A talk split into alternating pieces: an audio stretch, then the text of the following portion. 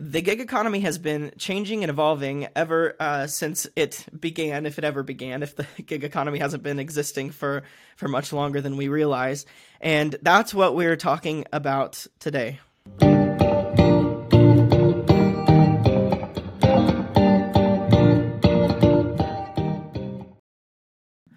Well, thank you for joining in to Rockin' Your Marketplace. We are talking today with Michelle Tinsley, who's the president and co-founder at Yellowbird, and also the COO at Yellowbird. She's, um, she's, I've had a pre good pre-interview with her. She's got some awesome thoughts, so I'm really excited to to get to talk to her. But um, little background on Michelle, and Michelle, you can you can definitely share or add in anywhere that you think you you would like to. But um, after a career in corporate roles at Intel, and she was working in finance, general management, product sales. I mean, kind of all over the board. She was drawn down the the startup path, and she's been an angel investor since 2013.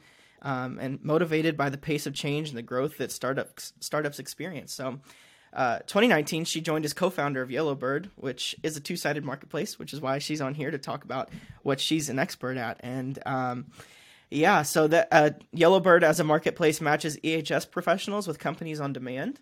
So uh, that's that's where she's at right now. She's the, uh, in charge of the executive team and serving in the role of integrator at that company. And uh, she's going to be talking today about how the gig economy has evolved in many ways since uh, since since it began, and how it's continuing to evolve. Right, the, it's pr- maybe one of the fastest changing uh, markets out there, and I'll, I'll, talk a little bit more about that later. But would you have anything more to to add uh, to introduce yourself, Michelle? Yeah, I'd just say I think we're in an exciting time. I mean, I think you know we're looking at the kind of wave one of gig has happened. Um, it's now getting on 10 years old. And I think because of the pandemic, we're at an accelerated pace of where we're going to see changes happening. Yeah, so uh, let's start at the beginning then. So, how did the gig economy begin, and and what what are some ways that you think it's evolved over time? So, in my mind, it really started with the Uber and the Lyft models, where they were going eventually nationwide with a skill set that was disrupting an existing business model. In this case, being you know taxi cabs, and looking at providing a similar way for get you from point A to point B, so delivering mobility but in the process enabling many different people nationwide to tap into that as additional work whether it be whenever they feel like it when they're free on nights and weekends or their commute to work or their commute home from work um, obviously now what's happening is it's evolving into many other skill sets you saw you know upwork was formed for more kind of professional skills but again very generalistic across the board what's what's gravitating to them is a lot of the uh, creative types. So, like freelancers, people to design your website. Um, so, over time, that skill set is ooched up and the pay has ooched up. Uh, we look at Yellowbird's not the only example of highly paid gig work. Uh, there's actually another startup here headquartered in Phoenix called MedPlace that is doing doctors on demand to look through um, malpractice claims. So they will have the knowledge and expertise to read through a malpractice claim and decide if there's any warrant to that or not, um, and help these you know medical outfits run the risk. So, you know, I look at this and say this is going to enable all sorts of new freedom, you know, for workers to think about working how and when they want for what they would like to work for, do exactly the type of work they enjoy doing, um, and and do as much of it as they like. Yeah, man, and and that's kind of the the initial how it started, the Lyft Uber model, and it's been changing. H- how is it changing now? Like, what do you see? You know, we're looking at kind of what's happening, but what's what's even going on into the future? How is the gig economy going to continue to change right now? Sure. So, what we saw, and again, this was directly related to the pandemic, we were going to follow the standard gig marketplace playbook, which is go metropolitan area by metropolitan area, with our first one being Phoenix, just because we were headquartered here, and if we needed to physically, you know, go do an assist or get on site, we had eyes and ears in the town. Um, but as we got into the pandemic, we had people all of a sudden go to our website nationwide signing up. And we had this now big decision to make, which is do we let those people sit there and maybe get, you know, virtually onboarded but we're not going to generate marketplace revenue or demand for them for a year or two until we get to their city? That's going to be a terrible experience. That will be a terrible you know image to our brand how do we instead um, think about maybe flipping the script? And what we saw was a gig, a fairly high paid gig in Illinois for nine months, get filled by somebody from West Virginia. And the light bulb went off for us because we are dealing with highly specialized, experienced people. Our customers are willing to pay traveler per diem, and or the workers themselves are willing to get themselves there to go do that type of work um, because it's very compelling and it's not minimum wage and it's not entry level. And same thing i mean it, it's not practical to say let me get a driver in new york to take me around as an uber in phoenix. That, that makes no sense. Right. But with our model it actually did. So we kind of changed the script and went nationwide all at once. It was a bit scary. We only had five employees at the time. Um, but what it allowed us to do is tap into and engage all those people that were signing up nationwide and then we kind of made it fun, like, let's fill in the board. You know, let's get, we can now say we're three years old and we have somebody in every state in the nation, including Puerto Rico. Um, now, we haven't done revenue in every location yet, but we're starting to see one of these things that's changing is the work is no longer physically delivered either. We have about 18% of our work is actually virtually completed. So these may be things like rewrite a policy, uh, redo content for um, safety trainings all those things can be done from the seat of the chair of wherever this professional resides. And the exciting thing about that is if they have the right credentials, we can send that job nationwide and reach them. So if they happen to live in Rhode Island and we haven't done on site physical gigs in Rhode Island yet, they could still be getting invites to virtual work. Um, I think the other thing is gig work is now, a lot of companies are starting to purposefully evaluate with the great resignation we've lost a lot of employees. In some cases, you know, we were looking at 20, 30% of the workforce changing jobs last year, depending on your industry. So companies are looking at this and saying, should we really backfill that? Or maybe this is something we should start trying to use outsourced individuals for. It used to be, you know, the argument was you can't get a quality person that knows enough, you know, take them six months of ramping to contribute. Well, for some of this work, if you're getting the right professional, they're they're effective on day one to get that particular gig done. Yeah, yeah. It, it's really interesting what you're talking about. Is a um, what you started to talk about at least is a a problem, if not an opportunity, that gig marketplaces have that not many industries do. There's a lot more complexity to to uh, businesses in the gig economy. Your supply side started filling up before your demand side because it's a two sided marketplace, and so it's like is my supply side just going to pull us ahead really fast? Or yeah that that's really interesting. And i um i think that hearing from different gig gig marketplaces like it's happened different and different with like some of them the demand side happens way faster than the supply side. But that's and that just doesn't just affect like go to market you know or getting your app like that's that's your engineering team that that's going to affect. That's like every part of your business model um, is pulled by one market or the other. Your messaging and your you know your value propositions. I think that way because i'm a marketer but that's that's interesting to me. So you started going into um, just at the end there why you think the sh- the shift is happening mostly because uh, there's needs that are being fulfilled that weren't fulfilled best by a W2 worker and I think that that's been generally true of gig marketplaces everywhere as they've opened up opportunities and found needs to be fulfilled that weren't being fulfilled as well as they could have um, in the future, which is would make sense. That's why that's how businesses work and how businesses run. But is there anything else you'd add to why you think the gig economy is changing? I think sometimes they need to tap into a very specialist skill set. And again, an example from the pandemic was a lot of companies had existing EHS people. They were generalists. They may have been with the company five, ten years. They know that company, they know their employees, they know the work that needs to happen, but they were not specialists in indoor air quality and virology. And so you look at this and say what they really needed was to bring in a certified industrial hygienist, put together a COVID protocol of how do we work through the pandemic, bring people back on site, Think about not just initially sampling the air quality and making sure the airflow is meeting CDC guidelines for the use case for that environment, whether it be a restaurant or a workplace, but then also thinking through like, do you have zones of where employees walk in, work, use the restroom, and go to lunch all in one zone so that if, God forbid, somebody were to come down positive, you are limiting your exposure with your employee base um, to only that particular zone and not the entire company. Um, and what we saw here was bringing in a certified industrial hygienist, that very specialized skill set, very much needed.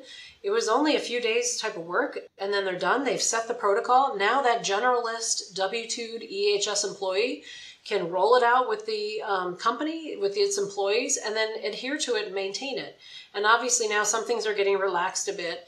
Um, and they can make that call. And they're going to be again the eyes and ears for that company uh, to make sure that it's it's upheld.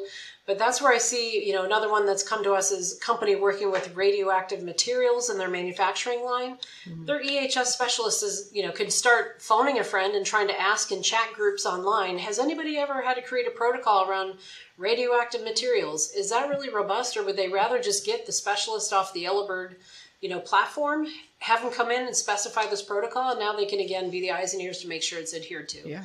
Um, the other thing we're seeing is where repeat routine work that can get mundane and boring is potentially outsourced to a third party like Yellowbird so that the in-house folks can focus on really the critical, you know, intellectually property protected area of safety or that business. Mm-hmm. Um, so again, coming from Intel would be the analogous to you're not going to bring a gig worker in to work in the top secret development factory in Oregon that creates the factory process um, because that's the crown jewels. You're not going to take that risk. But if you need to do daily job hazard assessments and walkarounds or management of subcons, rolling up reporting on their incident and injury rates, that's something that you could outsource.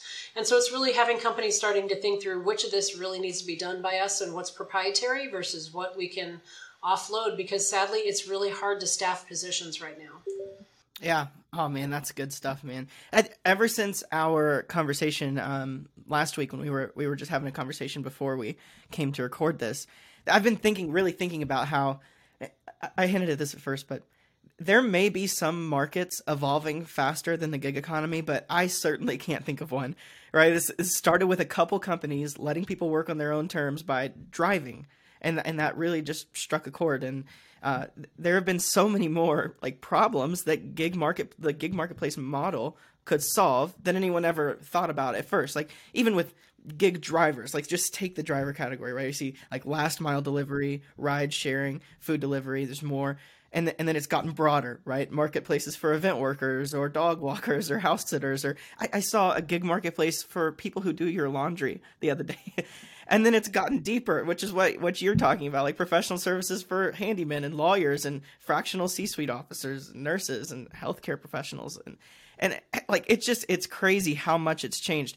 I don't even think that um, that's that's close to everything. Like I can't I can't even name how much has been evolving, and I have no idea what needs are going to be fulfilled in the future just by this two sided marketplace model. And um, I, I think that I'm monologuing here a little bit, but I think that's why the gig economy is such a great space. There's so much to learn and do. And the most fun part, I kind of say jokingly, is the complexity that comes with having a two sided marketplace, right? Like, it takes some awesome leadership. Like, men and women who are really excited about like traversing new trails and solving new challenges. That that may be just my experience, but I would say that like the caliber of leadership in the gig economy is it's like top notch. It's tight knit too. Like I, I love uh, the gig economy so much because, and that's, that's why we're here podcasting because it, there's a really, really great, smart people that are really innovating things, like taking new ideas, and I guess that's what um, entrepreneurialism really is. But anyway, okay, sorry, sorry, I monologue for so long, but anyway, yeah, um, the gig economy is changing really fast, and it's going to keep changing, and I'm excited to see where it goes. So we looked at kind of what this means for companies, right? There's a there's a lot of implications there, and if you have any more, I'd love to hear them. But there's also a ton of implications for gig workers. Um, you know, like I, I mentioned on the on the supply side. So, what what would you say are some of the implications of the way that the gig economy has changed and is changing for gig workers?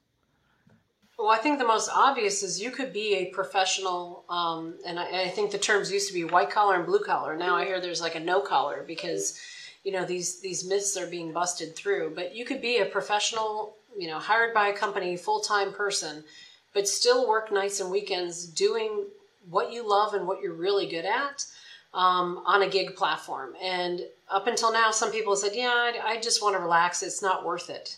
But when you know like we look at our average pay last year per hour on the platform was $62 an hour um, a lot of people are like, yeah, that's pretty compelling. I, I, might actually do four to eight hours a week extra on my own because I want to take an amazing trip to Italy, or I want to put a down payment on a house, or I want to buy another car uh, for my household, whatever it may be.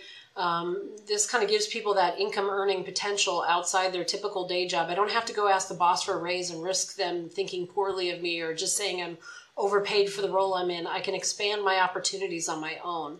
Coming from Intel, where you own your own employability, this is just core to what I believe.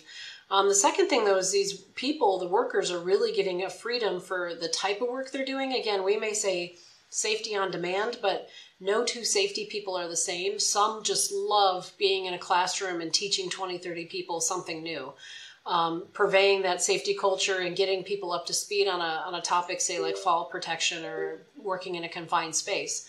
Other people are like, I hate being in front of students. I would rather write your safety manuals. I love going and looking at the government regulations, reading through them, and saying, here's brass tacks what it means for your company.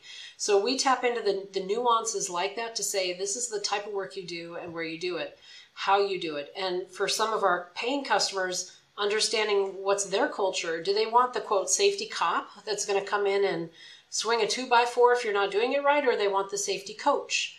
Do they want more of a collaborative approach? Different companies like different things. And yeah. so we can again get into the personalities and the nuances behind our professionals, not just, you know, just because they both had five years of experience doing construction safety, those two people are not the exact same. What I also love is that it's a kind of a leveling of the playing field on pay. Mm-hmm. So we, at least the way we operate, is we negotiate what that job is worth. And if it goes out to the professional as a thousand dollars for that day, it's a thousand dollars. Whether you're male, female, no matter what color, ethnicity, sexual orientation, mm-hmm. doesn't matter. You're getting the thousand dollar gig. So um, it is one of these kind of great equalizers. Uh, now you do need to be the first one to respond, you know, to the text alert. Mm-hmm. Um, but you know, it's one of these where we're not playing favorites. Any opportunity we get, we put it onto the platform. Um, and what we're seeing too is age wise, this means people can extend their career beyond the typical retirement. Or maybe I got laid off and I'm 58 and it's really hard to find a full time job. Well, I can do something like this and I can do it without having to stand up my own consulting business, pay to get a website done, pay a lawyer to get a boilerplate contract ready. Um, put together my logo, my branding, spend, you know, 30, 40 hours trying to find that first client. Um, so we look at this and go, you can just sign up and tap in. There's no fees, and and literally, you know, work will start coming your way, and it's up to them to say yes or no. If, is it right for them?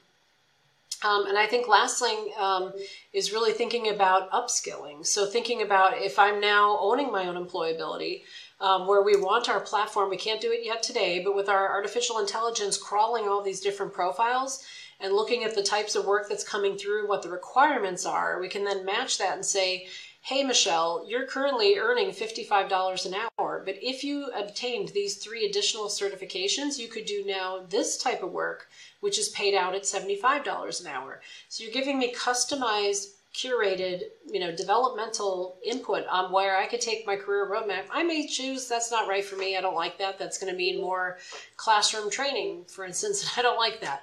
But at least I'm getting those recommendations and it's again putting the decision in my seat. Yeah you know, I, I think we really believe in a, a gig worker focused gig platform, right? Um, and I, I, think that's another change that I've seen going on in the gig economy is these marketplaces are starting to realize I've got to really prioritize the gig worker if I want to be successful. Um, and so what you just said, like those are implications for the gig worker, but like marketplace leaders should probably be having their ears open and writing some of this stuff down. Like, how can I help gig workers get ahead? How can I help them with professional development? How can I give them the best opportunities and make them realize that that they're getting them? You know what I mean? Like, how do I how do I communicate that kind of stuff? That's really important. Um, which kind of brings me to my uh, my next question for you is this change. Uh, we've talked about a little bit what it means for uh, the the leader of a gig marketplace. What does it what does it mean for building a good gig marketplace? Um, but do you have any specific advice or thoughts for leaders of in the gig economy of uh, how they could respond to the change that's happening? Yeah, so we've called it drinking our own champagne, um, meaning we as startup founders have had to decide let's be very intentional about who we hire as a W 2 worker at Yellowbird and um, how we go about hiring that. Do we start with some fractional folks? Do we start with you know, what we call them phone friends? You know, we, we initially said, gosh, to get really good at scoping these jobs and pricing them correctly, that takes domain experience in the EHS industry. And I'll be honest, I don't have that. Um, but rather than hire somebody full time, pretty expensive, 100 grand a year or more, maybe we just leverage the professionals on our platform to be kind of our phone friends that when we say, hey, this is a new gig, we've never had to price something like this before. We had a gig one time that was um, sending, doing the safety protocols for the people that send out the workers on high tension power lines. So they actually work on fixing the power lines while there's voltage running through them. So these workers put on a Faraday suit and get flown in a helicopter to those to those lines, and we need the safety person to define the safety protocols around how that helicopter is operating around those high voltage lines. Um, well, you know, I don't know what that's worth. What's the price on that? We don't want to underprice it. Nobody will take the gig. We don't want to overprice it. We won't win the gig. Um, so why don't we go tap into one of the professionals on our platform that has the um, you know experience in aviation safety as well as electrical safety to come back and and tell us what this gig is worth um, and sometimes they've converted to then also being the doer that goes out and does the gig um, but we look at that and go it's getting more velocity and more activity on our platform um, I think the other thing is really thinking about using gig workers for coverage. This is just a very natural time to pull in the gig workers. Anytime you got a maternity, paternity leave, a healthcare leave, um, you know, people are taking sabbaticals now. You know, so you look at that and go, don't permanently backfill them because then they may feel like you really didn't want me to come back, did you? You've you've now hired somebody full time, um, and I feel extra when I came back. Versus, oh no, you really just got somebody for the two to three months, and and sometimes having that independent third party pair of eyes is really valuable to the business. Yet two people do it slightly differently, and then they're going to possibly have something that sticks or, or is done permanently differently yeah. better. Um, I think it also enables more velocity in your business. When we can go to a client say we can have, we today have almost a thousand people nationwide that can be on your job site in 24 to 48 hours. They just look at that and say, think of the revenue upside you could be driving with your business if you move at that pace. Um, you know, historically they've said, well, it takes me three to six months, or I just talked to someone who they know they have a construction project starting in 2025 and they're just now starting to work on the resourcing. And I'm like, well, you can vet us and onboard us as a supplier, but you know, we can start with a lot shorter timeline than that. Um, and lastly, it's the thinking about, well, I've always wanted to do business in that state, but I didn't want to hire a full time person and have that cost until I could get my business in that state up to that level. Again, thinking about hiring a gig person in those new locations and then converting them to W 2 if you really love you know they fit your culture and you love the work they're doing. Yeah, I mean it gives you the opportunity to test things with with that last one as well. Yeah, that's that's great, man. Um, so we're about to wrap up, but from everything that you've said, I, am just curious. What what would you say is the biggest takeaway for uh, gig marketplace leaders? Biggest thing that you would want them to take away from from the way the gig economy is changing, all that kind of stuff we've talked about today. I think that it's way bigger than Uber. If we if we think of again a visual analogy, Uber is the tip of the iceberg, and I think what's now getting exposed is the whole base of that iceberg of all the different professional skill sets, and exposing both the depth of experience, the breadth of people across the nation, and again thinking about how this might enable a, a faster paced workforce, you know, in the future. Yeah. That's awesome, and so we'll we'll definitely guys you should go check out yellowbird see, see what opportunities are there and and uh, man doing some doing some great stuff so really want to push people there and of course we'll have uh, maybe your uh, link to yellowbird in the podcast notes and is there any way you would want people to connect with you maybe on linkedin anything like that? I'd love to push people. Yeah we're, we're on linkedin both as a company and myself as an individual. We also on our website have a blog um, we have a newsletter people can subscribe to no cost again but it'll typically go out monthly and talk about what are maybe some of the changing regulations that are coming That's across great. your way um, i know last year there were over 57000 changes in regulations across the united states in either environmental health or worker safety so these poor professionals in this space have a lot to think about every day and usually not a giant budget to yeah. deal with it oh man this has been so good well Michelle, thanks so much. Thanks for thanks for being on the podcast. I think you shared some some awesome stuff, and I'm really grateful. And for you guys listening, uh, of course, we're a new podcast breaking into the world of the gig economy, and we are we're built for leaders in the gig economy to come and learn about uh, every every as- aspect of leadership uh, in a gig marketplace. So if that's you, if this is relevant to you, if that's you, I'm certain this was helpful to you. So uh, go ahead and, and subscribe if you're interested in this kind of content. We'd love to hear from you, interact with you, see you hopefully in the communities that we're in because we're we'll we'll try to see you around there too. So thank you guys so much. Thanks for joining in and listening. We really appreciate you, and thank you so much, Michelle. This has been this has been great. We'll see you guys in the next episode.